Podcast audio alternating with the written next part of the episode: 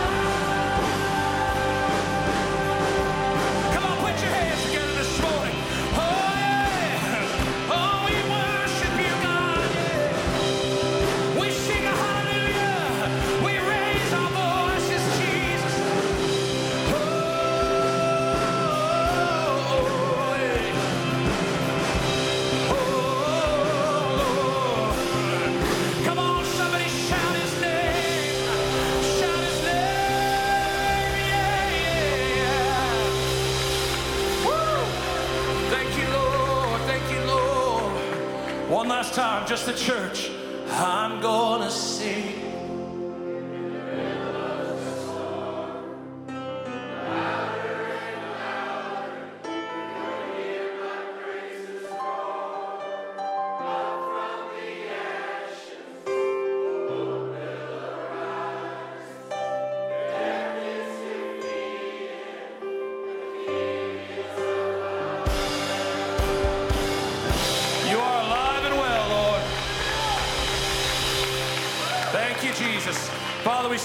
Your name this morning. Thank you for inhabiting the praises of your people. We open our ears now. We open our hearts. We open our minds. We open our eyes, oh God. Lord, come and speak to us in a powerful way. In your name we pray. And everyone said, Amen. Turn to one next to you and say, I'm going to sing a little louder, all right? Mm-hmm.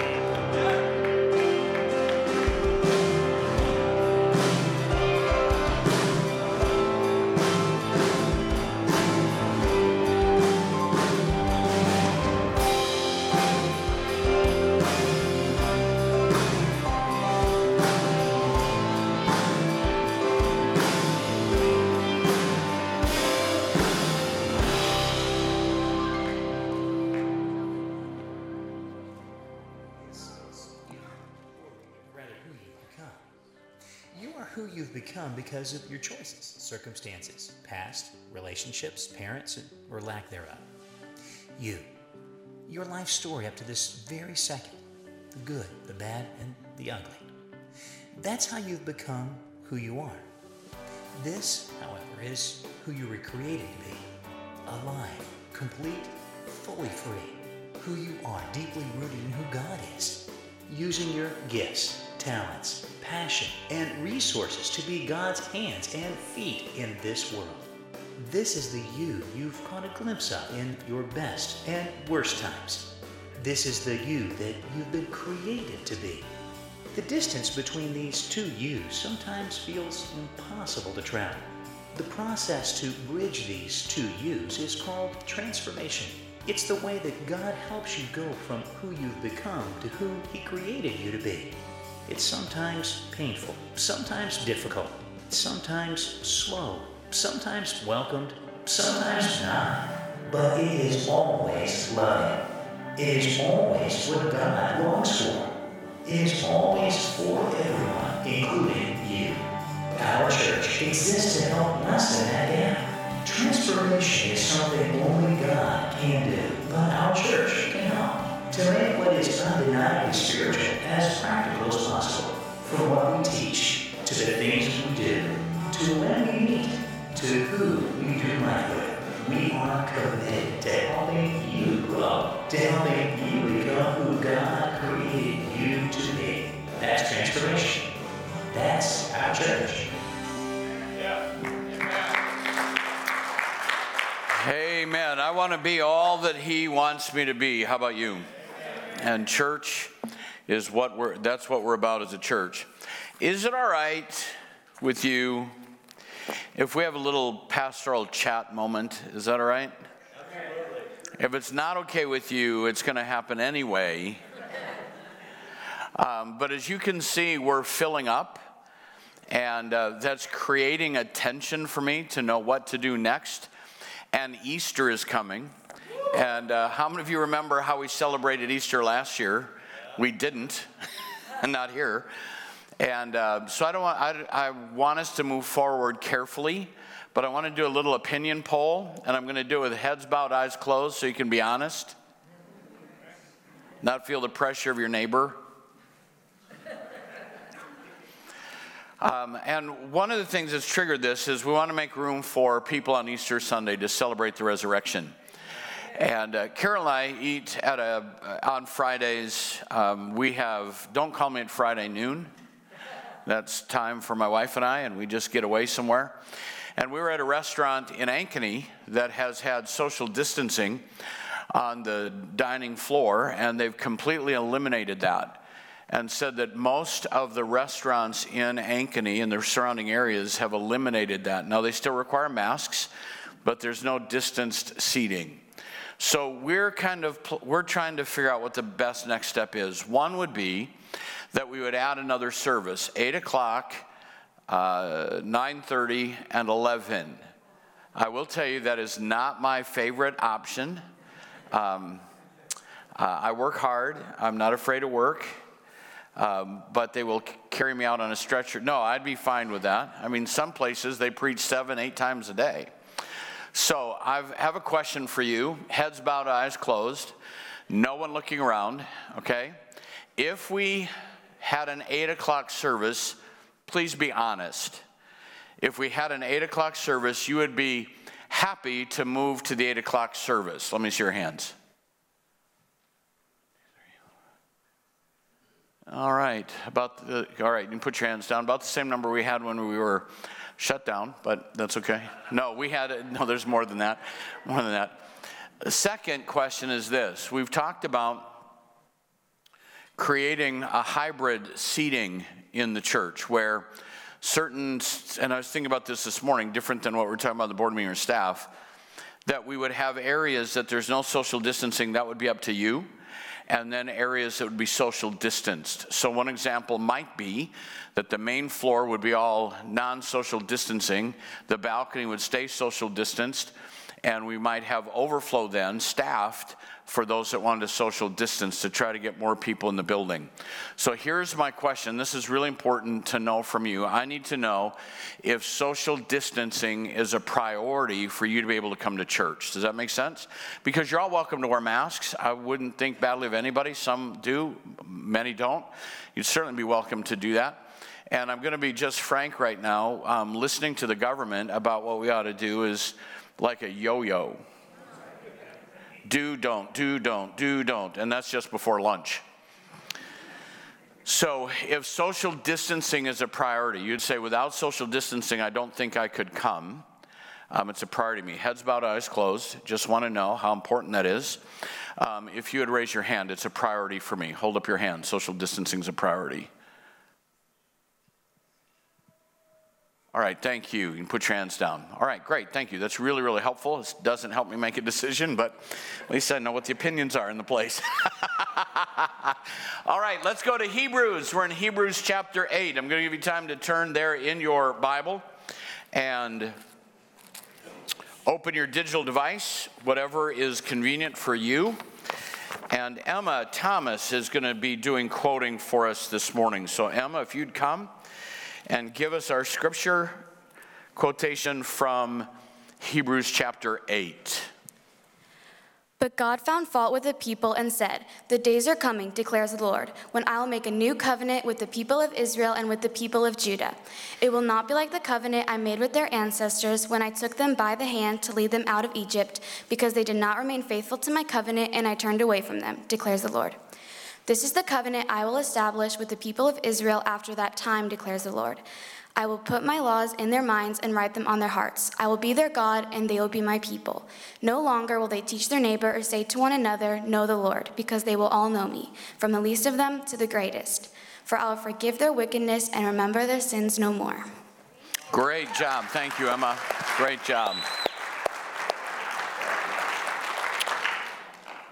We're taking a little change of focus now when we come to chapter 8. Chapters 1 to 7 have been about our better Savior. How many are glad that we have a better Savior than the Old Testament principles or anything else this world has to offer? Because we have a better Savior, chapters 8, 9, and 10 tell us that we have a better covenant. Out of a better Savior, uh, relationship comes a better covenant. And we're going to explore that this morning. Chapter 8 begins with this. Now, the main point of what we're saying is this I love it when Scripture tells me what I'm supposed to pay attention to. In business, it's said this way the main thing is to keep the main thing the main thing. Want everybody say that with me. Repeat after me. The main thing is to keep the main thing the main thing. And how many know in parenting that's important? Sometimes we can over discipline on secondary issues and overlook the main thing. I'll give you this kind of help when you're reading the parables and the teachings of Jesus. He will tell you what the parable is about. When I read uh, what some people comment about the parables, I don't need to know how tightly wound the sheep's wool is. He told me in the parable of the 99 what the parable is about. So listen for what Scripture tells you to pay attention to, and that's what you need to pay attention to. So, chapter 8 refers back to chapter 7, saying, Here is the main thing. Here is what you need to pay attention to God's order, purpose, and integrity matter in ways beyond our knowing. So, what we have established for us in chapter 7 and then bridging over into chapter 8 is why this Melchizedekian priesthood matters. Why is it so important? Couldn't God have just rewritten the rules? Well, He could, but if He rewrote the rules, that would mean that God is not consistent. It would mean that God is not faithful. That would mean that what God told you today could not be trusted tomorrow, and that we could all be dead by morning. So God is faithful, He cannot lie. He always is dependable. And the Melchizedekian priesthood, while theologically may not matter to you, eschatologically it matters to all of us. It should matter to all of us that there is a priesthood established for Christ that is eternal, different than the human priesthood that they had experienced prior to that place. The Melchizedekian priesthood is not just Bible trivia, but is essential to our redemption. I'm going to say that again. The Melchizedekian priesthood is not simply an answer to Bible trivia, but is essential to our redemption. So let's explore that a little bit more this morning. I described to you a few weeks ago the difference in my mind between teaching and preaching, and it's not just the number of decibels, loudness of the voice. But on Wednesday, I teach on the book of Revelation, I want you to learn something. On Sunday morning, we're in Hebrews, and I want you to experience something. But last Wednesday, someone was talking to me and said it felt a little preachy tonight, and it wasn't a negative thing. But when you're talking about the church of Asia, how do you not preach? And I'll tell you, the other side is you can't talk about Hebrews and Melchizedek without teaching. So I don't know what I'm doing today but we're going to explore the scriptures. We're going to explore the scriptures together verses 1 to 5, we have such a high priest. What does that even mean? Now, the main point of what we're saying is this we have such a high priest. Well, you've got to go back into chapter 7 and look at verse 26 when describing a new priesthood that was necessary because of the failures of the old priesthood, the writer of Hebrews says this such a high priest truly meets our need. In other words, we need a high priest that can meet our needs. The Old Testament priest couldn't meet their needs, and I'm going to tell you this morning that our staff can't meet your needs. We can serve, but there's only one who can meet your needs. Hello? And his name is Jesus. That's our life source. They're saying we needed a priest who could meet our needs. We needed a priest who is holy, blameless, pure, set apart from sinners. I don't need a high priest that's struggling with the same things I'm struggling with. The worst thing you can do if you want freedom from alcohol addiction is meet with another person who also is struggling with alcohol addiction and tell each other how hard the struggle is because you'll end up back in the bar. What you need is someone who says, I know how to walk through that and have victory. And that's what support groups are about. People are struggling, encourage one another to stay on the, the right path. But I'm, I don't need a high priest who struggles with what I struggle with. I need a high priest who's pure, who's holy, who's separate from sinners to say to me, There's a better way for you to walk, there's a better way for you to live. So the writer of Hebrews is saying, We need this kind of a high priest, one that is um, set apart from sinners that meets our needs and that is exalted above the heavens. Here's, here's what I believe about leadership in ministry. I've never believed that I have to preach just what I have um, arrived at. I believe that we are fellow pilgrims, and I'm going to point to the mountaintop. Because I point to the mountaintop doesn't mean I've gotten there. Because my feet are clay. I'm going to stumble along the way. I'm going to make mistakes. So then, I can talk to you about controlling your temper if I'm still trying to learn how to do that. Does that make sense? So if you need a pastor who makes no mistakes, go to a church with perfect people and they'll kick you out. Because there aren't any. But if I'm going to make it to heaven, are you hearing me this morning? If I'm going to make it to heaven, I need a high priest who's arrived, who has arrived. Unlike other high priests, he doesn't need to offer sacrifice day by day, first for his own sins and then for the sins of the people. The Old Testament, the Old Testament priest, when the high priest would go into the Holy of Holies and put blood on the mercy seat, he was doing it for himself first and then for the sins of the people. We need a high priest that doesn't have to do that. He sacrificed the high priest for their sins, the, the, the high priest we need once and for all when he offered himself. For the law appoints high priests men in all their weakness. But the oath, which came after the law, appointed the Son who has been made perfect forever. So, after building that case, here's what we need. This is what we need in a high priest. Chapter 8 starts with a shout of praise. We have such a high priest. Whoo! Is there anybody in the house this morning? We have such a high priest. In other words, what the Old Testament believers longed for, what they believed for, what they were trusting for, we now have as our possession. We have that kind of a high priest who is all of those things that we need to have happen. That's why there's only one mediator between God and man. It's not the Pope and it's not the pastor, it's the man Christ Jesus. One mediator. There is one name under heaven whereby we must be saved, and that is the name of Jesus. Is there anyone in the house this morning? We have such a high priest we have such a high priest. Now, when we look at this high priest, he goes on to tell us in chapter 8 that he is sitting at the right hand of God, goes on to explain we have such a high priest who sat down at the right hand of the throne of the majesty and serves in the sanctuary, the true tabernacle set up by the Lord, not by mere human beings.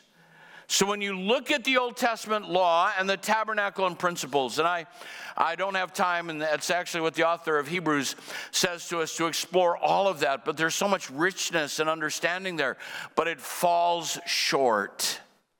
It's less than the fulfillment. It points to a better and a greater day. He sat down and he serves, interceding for us, and we can celebrate and rejoice in that. Jesus fulfills all of the Old Testament prophecies that were expressed toward him. We talk about those at his birth. We talk about those at his crucifixion. We talk about those at his second advent. And we sometimes overlook that this Melchizedekian priesthood was a part of that as well. I want to give you an idea this morning of how broad and how big and important the Old Testament fulfillment uh, finding uh, the, the, fulfillment of the Old Testament prophecies found in Jesus, how important that is. You ready? We're going to do a little bit of a run. Now, what I'm going to read to you is a chart that I have here. On one side is Old Testament scripture, on the other side is New Testament fulfillment. I'm not going to read those. I'm just going to run down the middle on what the prophecies about Jesus were that have been fulfilled. Are you ready? I want you to get the, I want you to grasp the breadth of this. Here's what we have. What do we know that's prophesied in the Old Testament, fulfilled in the New Testament? Messiah would be born of a woman. Messiah would be born in Bethlehem. Messiah would be born of a virgin.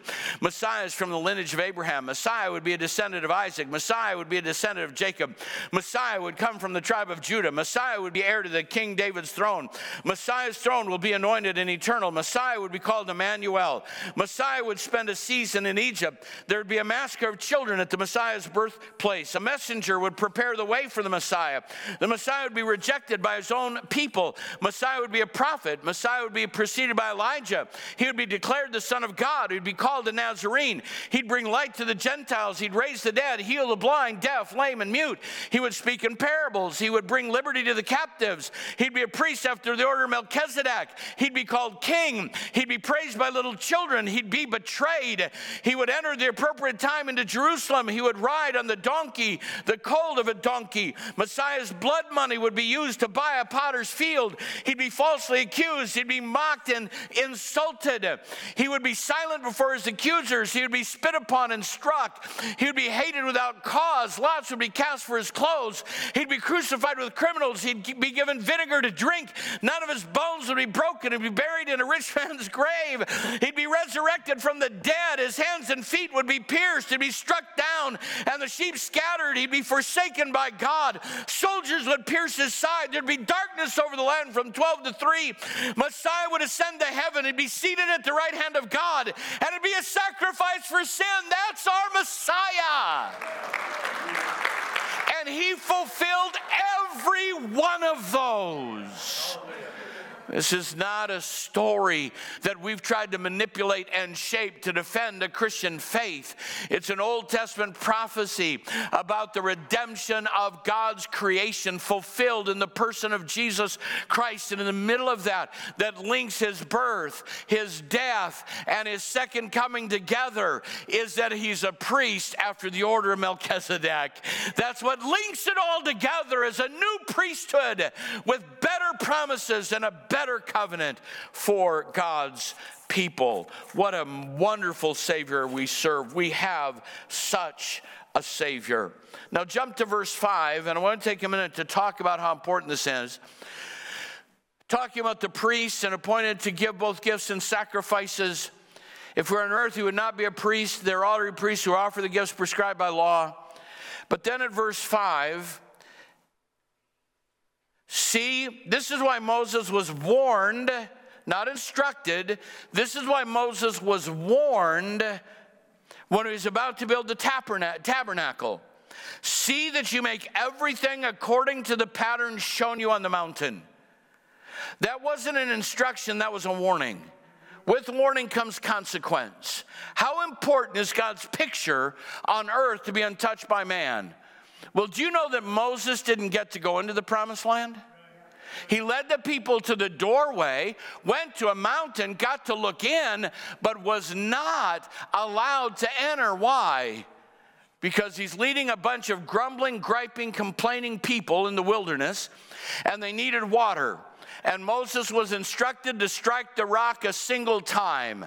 And when he smote it once and water came forth, it tells us that he smote it a second time. And Moses would have understood do everything according to pattern, don't vary from it at all. Why? Because smiting the rock represented the smitten Savior. And when he was smitten, living water would flow out of his brokenness that would refresh and renew the whole land. But when he smote it the second time. It in typology said he would be broken twice, he would die on the cross twice, he would suffer twice. And God said, That is a violation that you don't have the right to make, and it will keep you out of the promised land because the principles that I've established in the Old Testament will be the guidelines for a church that I will raise up, and they'll set principles that need to be followed. That's how seriously God takes his pictures. I wish I had time this morning to talk to you about the wonders of the tabernacle and all that's taught there. If you want to understand the makeup of man, body, soul, and spirit, you'll see an incredible parallel between the Old Testament representing the body, the holy place, intellect, emotions, and will representing the mind, and the Holy of Holies where God's Spirit dwells that represents uh, your spirit and the presence of God. You can read in Psalm 100 that we're to enter his gates with thanksgiving. And his courts with praise. What do we do when we worship? Listen to me. The Bible tells me that we enter his presence with singing. How many are hearing me? It's a picture he wanted you to get. You're going to come in the gate with thanksgiving. You can't come into the gate where the people of God gather without having a thankful heart. And once you get into the gate, you're in the courtroom. Begin to praise him. Imagine what would happen if we checked at the door rather than your. T- Rather than your temperature, do you have a testimony of thanksgiving? Because if you don't, you can't come in. And then out here, there's going to have to be utterances of praise. This is what God has done for me. And then when we enter in here and begin to sing, we're coming before the presence of God. That's Old Testament directives that lead into New Testament power. These models matter for us. They matter for us. The Melchizedekian priesthood matters for that reason. We have such a high priest. There is so much to be learned from the tabernacle. Tells us in this section that every high priest needed to have something to offer. There were sacrifices prescribed by the law that they had to bring. And if there had been an earthly, if Jesus were an earthly priest, he would not have been needed because they were already in place. And verse 3 tells us he had to have something to offer. Well, what was that? Chapter 7 tells us what that was. It wasn't a paschal lamb, it wasn't a red heifer. It was the blood of the Son of God who gave himself as a sacrifice for our sins. And in that act, caused the sacrifices to cease. The worship in the tabernacle is no longer needed because he once and for all all satisfied all of the sacrifices, all of the precepts and principles of the Old Testament when he hung on the cross, said, My God, my God, why have you forsaken me? When he said, It is. We're going to celebrate this in a few weeks. It is finished. What was? The Old Testament sacrifices, the Old Testament worship, the Old Testament priesthood, anything else that needed to be done to prepare the way for you to go to heaven had been finished. Nothing can be added to it because it wasn't the blood of a bull. Is anyone hearing me? It wasn't the blood of a goat. It wasn't the blood of a lamb slain. It was the blood of the precious Son of God as of a lamb without blemish and without spot. The precious blood of Jesus was once and for all. People will ask me, Well, I don't know if He can forgive me. Your sin cannot be bigger than His grace, your sin's not bigger than His provision. He shed His blood once and for all for you to have newness of life. Come on, somebody help me this morning. I'm going to blow a gasket here in a little bit. It's the Melchizedekian priest that fulfills it all. He offered himself. Not only do we have such a Savior that was asked for and longed for in the Old Testament, we have a superior Savior. He's not, he's not just such a Savior, He's a superior Savior. Look at verse 6.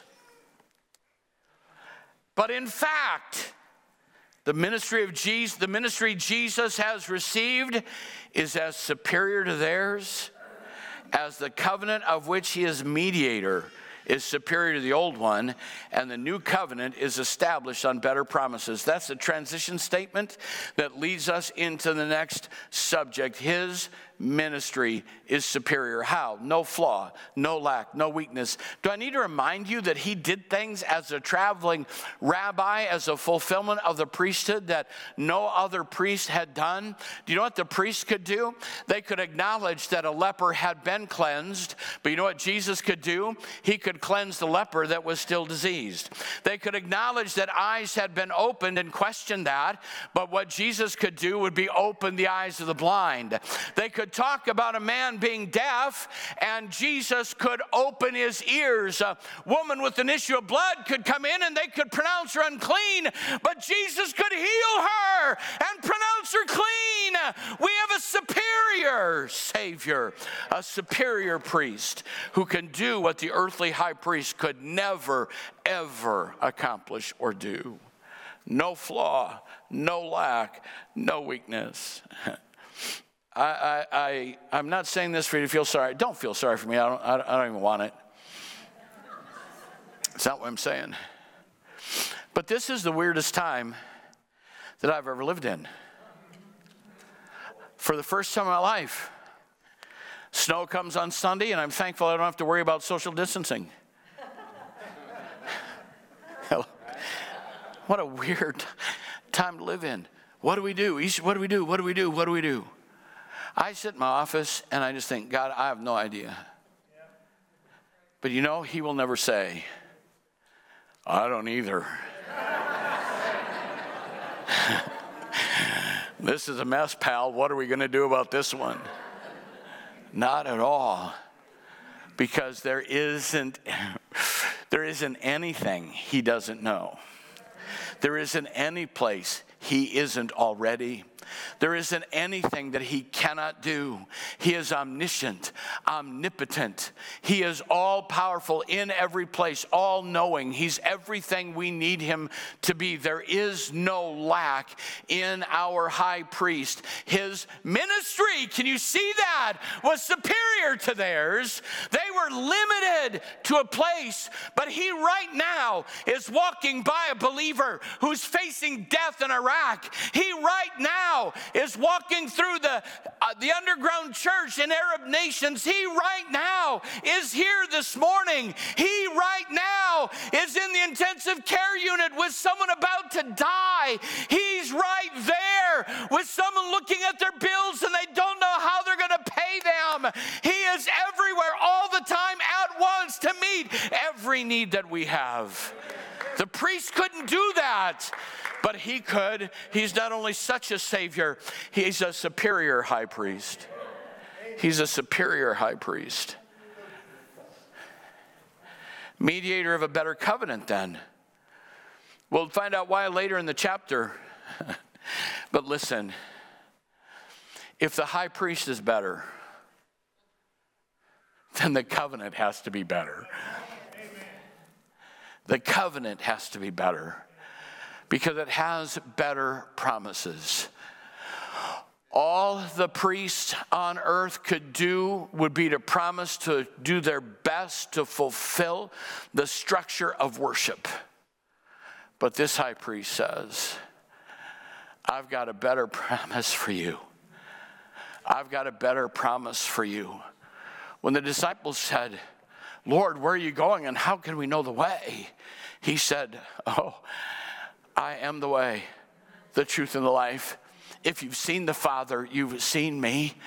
I go to prepare a place for you that where I am, you may be with me. And I give you my peace. All of the things that the priests longed for but couldn't do, he offers better promises.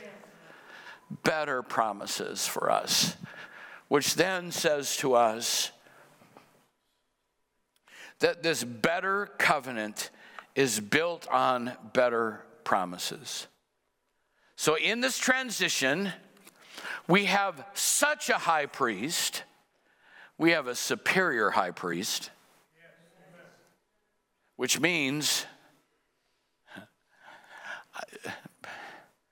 please don't get upset. But Christianity is superior to Judaism. Christianity is superior to Islam. Christianity is superior to Buddhism. Christianity is superior to stupidism that we call politics sometimes. I'm just saying to you, we have a superior covenant. Are you ready for this? Verses 7 to 13. Listen to what the writer of Hebrews says in verse 7.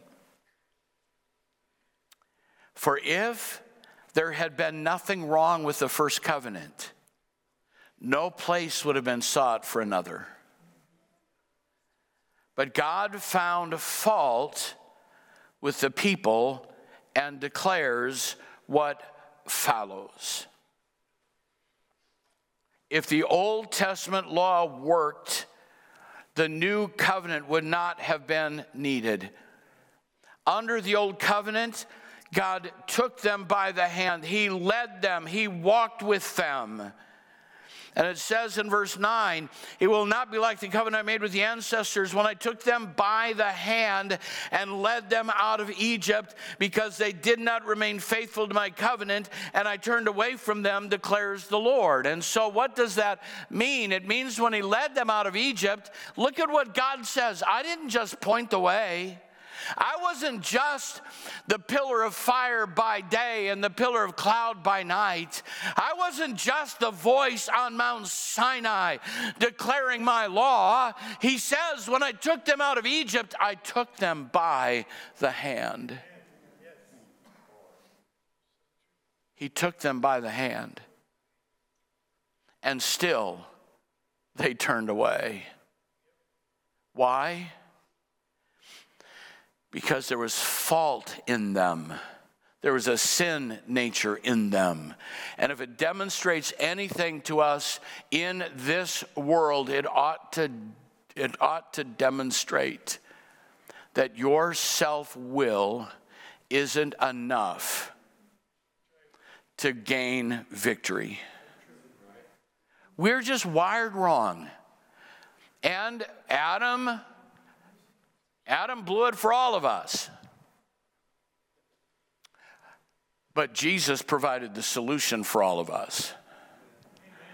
I've told this story before because I just think it's so funny and so apt.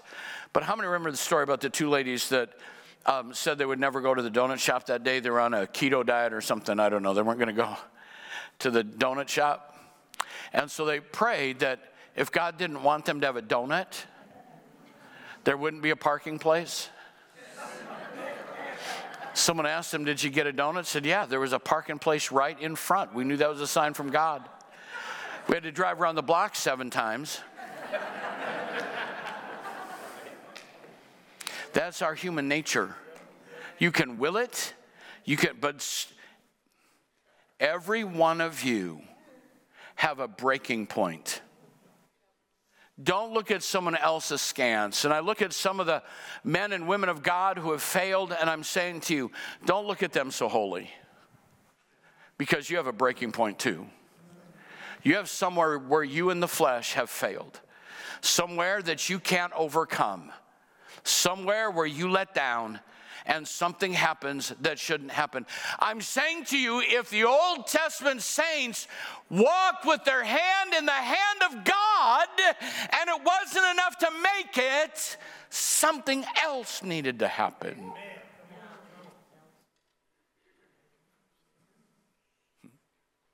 Carol and I were in a place of business, a retail place of business. And there was a little kid in a shopping cart, screaming his little lungs out because he wasn't getting what he wanted. Well, I hate to confess this to you, but I'm not a millennial. I'm a boomer.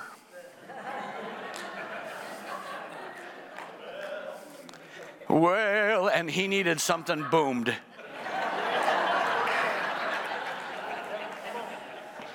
Just telling you. I'm sorry, I can't hear you when you're yelling like that.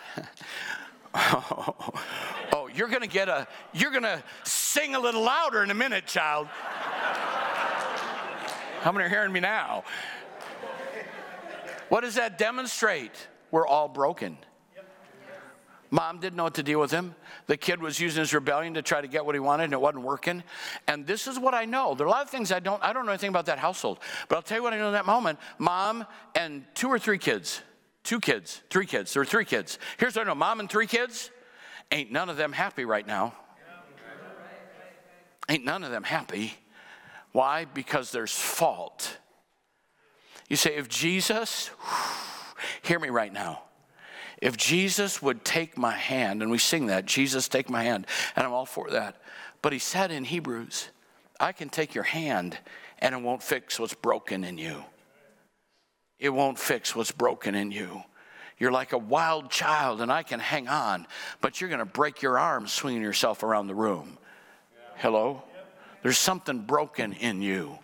And it demonstrated that humans are flawed, that we can't do it in our own strength, that we can't make it on our own. God demonstrated that human nature is faulty, that the failure was not with God, it was with mankind. Why is that important? Because you will never come to Him until you're convinced of your need. Until you're convinced of your need. Look at verse 10. This, this is shouting ground, people. This is the covenant I will establish with the people of Israel. After that time, declares the Lord. I, I quote this all the time. I reference it all the time. This isn't the first Sunday you've heard this, because this, in my estimation, is the articulation of the heart, substance, and power of the gospel message. I will put my laws in their minds I will write them on their hearts. I will be their God, and they will be my people.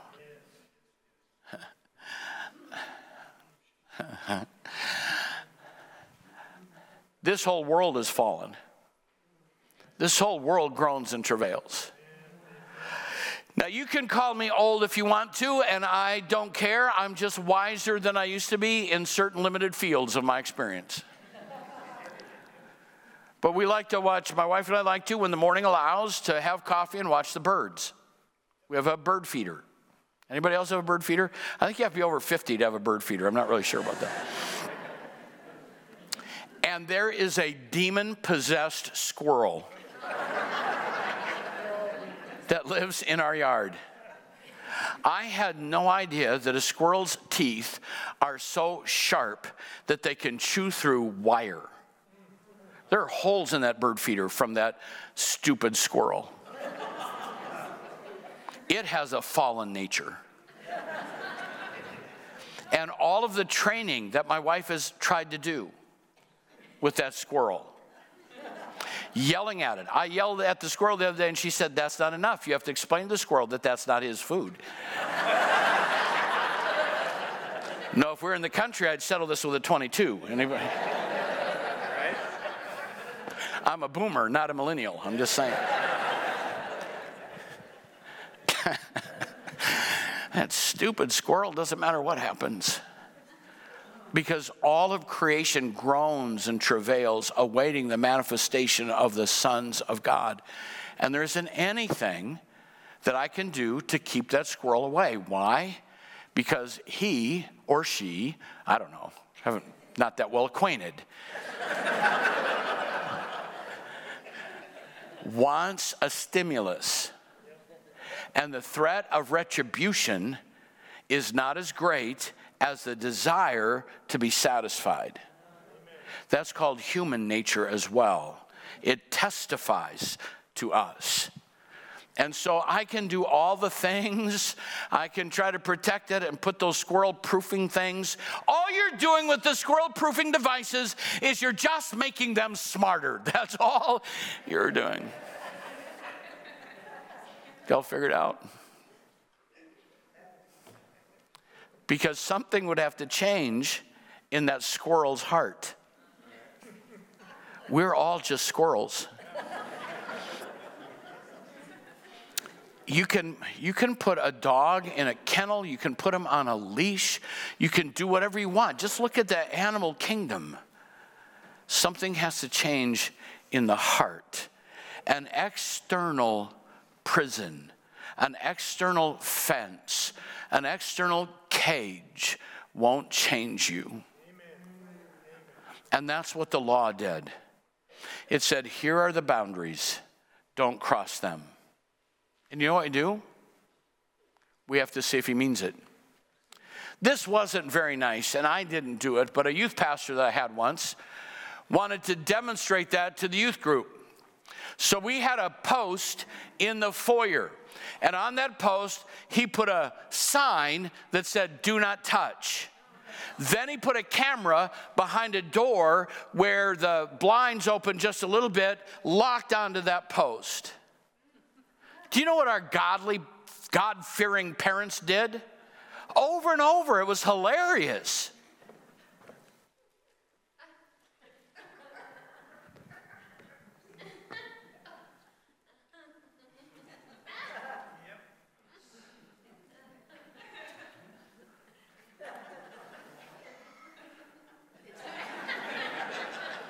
Wonder why our kids misbehave?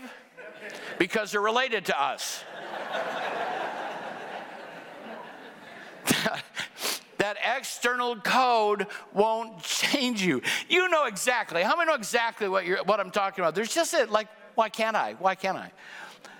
We have, a, we have an iPad in our office that Pastor Nathan has put out there that runs the screens in the lobby and said, please do not touch. I think everybody but me has touched that. no, I've touched it too, so I'm. He's saying, I'm going to change that. Are you feeling what I'm feeling right now? I'm going to change that. I'm going to take away that fence. That's what it means to not be under law. I'm going to take away the fence. But then I'm going to write my law on your heart. You know what happens when he does that?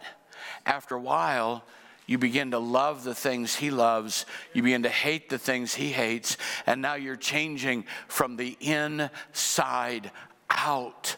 That's the new covenant. It changes you from the inside out. This covenant, he says, is with the people of Israel. And the Bible tells us in Romans chapter 2, verse 29, a man is a Jew if he's one inwardly, and circumcision is circumcision of the heart by the Spirit, not by the written code. The mind speaks of your understanding, the heart speaks of your emotions. And he's calling us to an intimate relationship with him where he says, I will be their God, and they will be my people. The old covenant is obsolete. No longer will they teach their neighbor or say one to another, Know the Lord. What does he mean by that? It's, it's really, let me, let me kind of paraphrase that.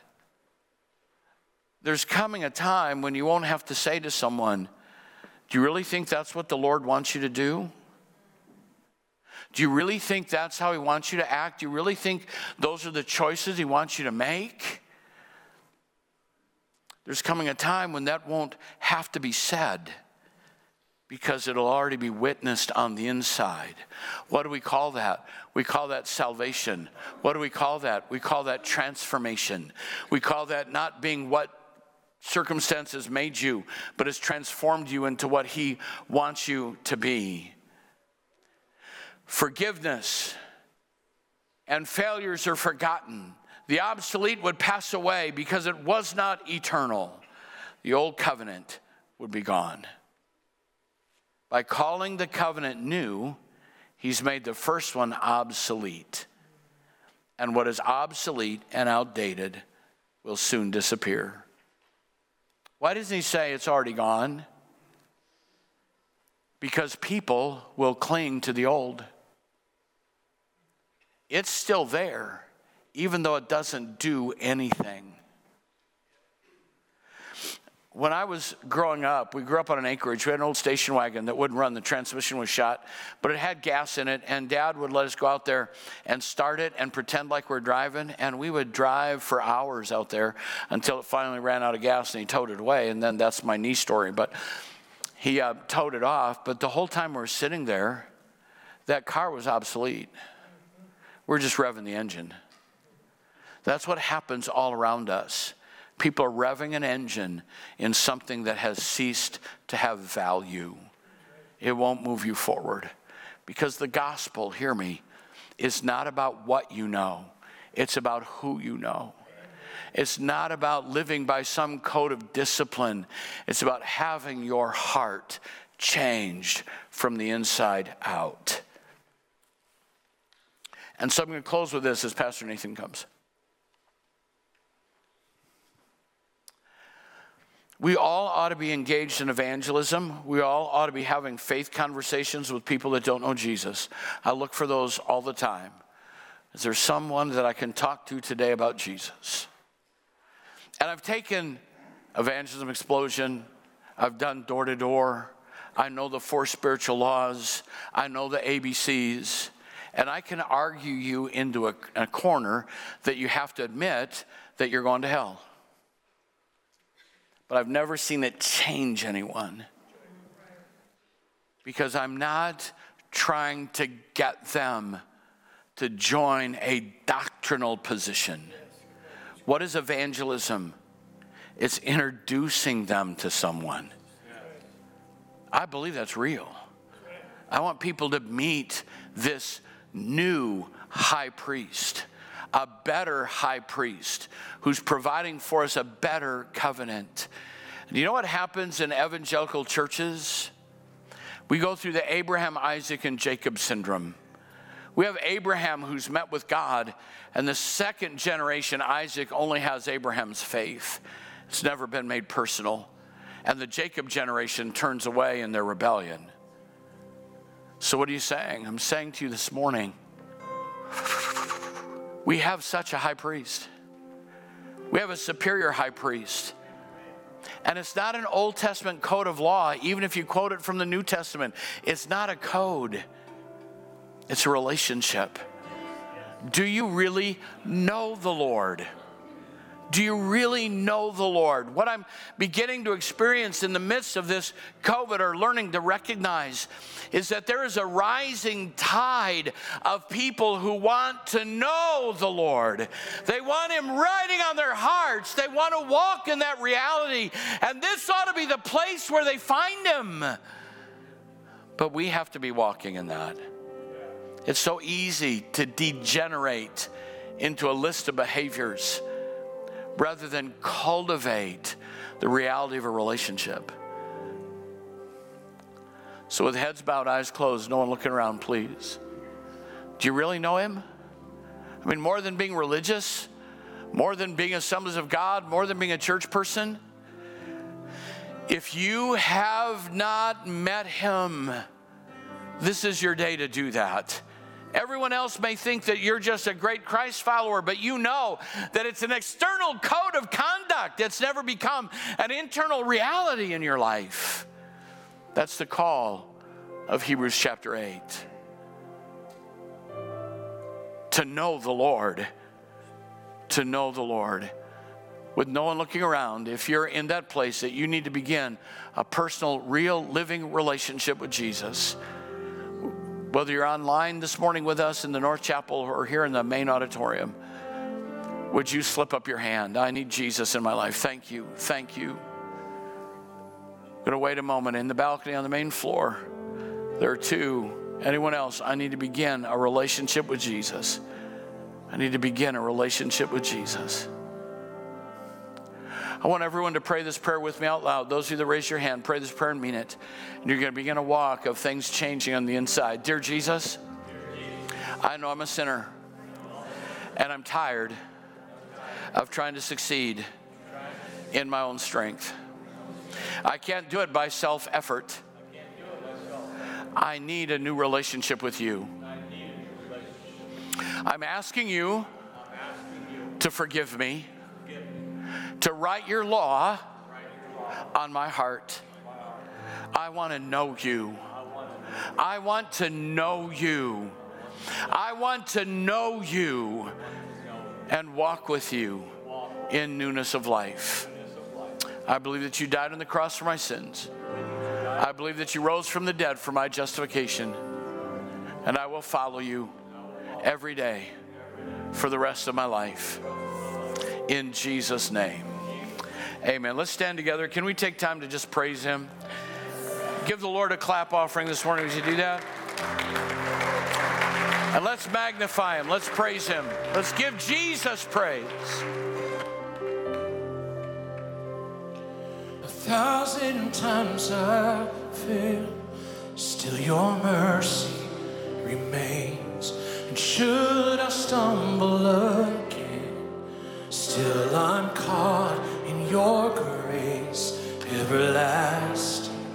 Your light will shine when all else fades, never ending.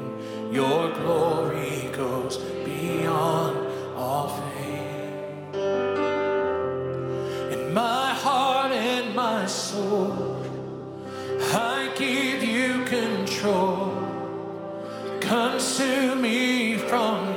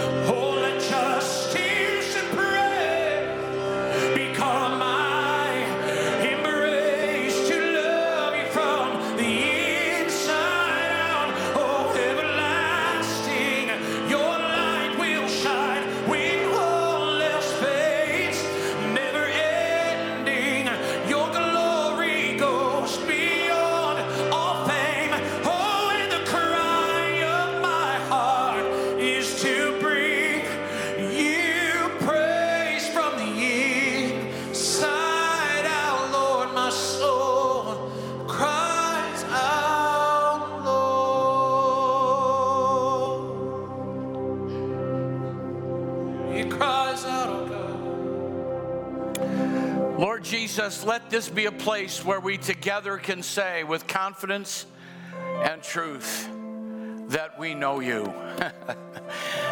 Help a journey, a desire, a hunger be birthed in us today to know you better, to know you more, to have more of you written on our hearts. We ask that in Jesus' name. And everyone in agreement said, Amen, amen, amen. If you love Jesus, let me hear your hands this morning. What a great Savior, great high priest. You can be seated just for a moment, and I don't want to miss an opportunity to say thank you that we love you for all of your support. And together, God's doing great things here. So excited about that. We're going to dismiss from my right to my left, and please honor that. When one section clears, the next section can go. So we can dismiss in orderly fashion. Pick up your kids quickly, and let's not linger around in the open spaces, all right? And let's let this world know that we have a superior high priest. Amen. God bless you.